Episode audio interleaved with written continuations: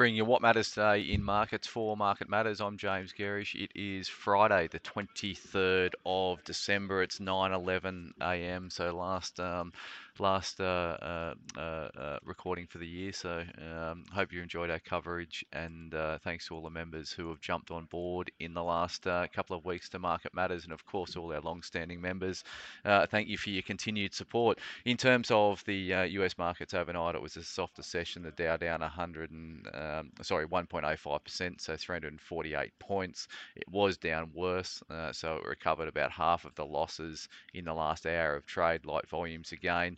The S&P 500 was down 1.45%, uh, and the Nasdaq fell 2.5%. So it was on the back of better than expected data over in the US. So we've got this concept that good news is bad. Good news means that the um, Fed is probably not going to pivot on rates or um, uh, as, uh, as early as the market may have anticipated following more tepid inflation data at the last read. So um, last night we had initial jobless claims that were better, plus we also had a revision upward on GDP. Um, so uh, that put um, uh, that put uh, expectations around uh, a Fed pivot uh, on ice and stocks fell as a result. US 10 year yields uh, up, up uh, 1.6 basis points, so nothing significant. 3.67%. The US two year more rate sensitive end of the curve was up 6 basis points at 4.27%. Um, commodity markets were lower overnight, so um, we had uh, the likes of gold, um, uh, which fell by 1.2%, so $21 down back below 1800 an ounce, trading at 17.92. Crude oil was also lower, um, but not by as much. It was down about 0.3%.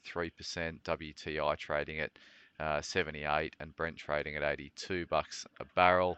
Um, coal for January delivery um, is still up above 400 US a ton, but if we look at um, coal for um, uh, coal for uh, February, or sorry, March futures, uh, that was down pretty sharply overnight. So it was trading down three and a half percent at $326 a ton out of Newcastle.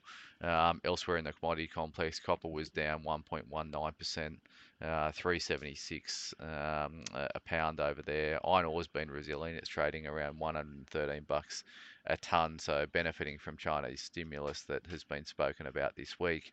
In terms of how this all plays out into the ETFs that we track over in the US market, lithium ETF was down 3.4%.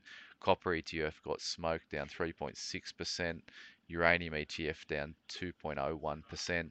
Uh, the Aussie dollars uh, was actually um, is trading lower overnight. It's just ticked up a little bit uh, this morning. It's trading at 66.72, and BHP ADRs are down 2%. So some weakness coming across the commodity complex overnight, and that's feeding into a SPI futures that are down 66 points this morning. So we're going to open uh, in terms of SPI futures down about 1%. So trading at 7,034 in terms of um, SPI futures.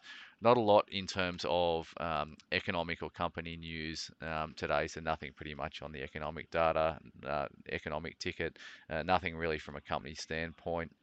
Uh, we've got a couple of broker moves, but nothing of note. So 29Metals, they of course had a big production downgrade yesterday. CLSA has come out and cut those, cut them to sell and 170 price target. This is a pretty, um, you know, pretty well loved um, copper junior um, that the market that, that, that, has come out yesterday with a big production downgrade.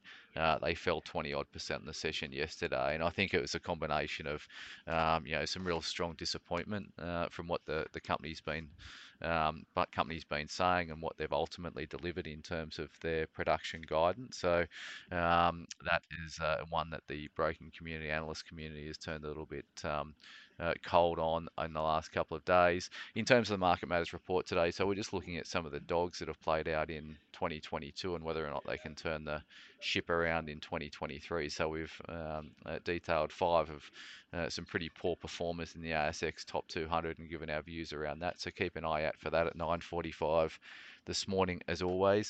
Thanks for starting your day with Market Matters.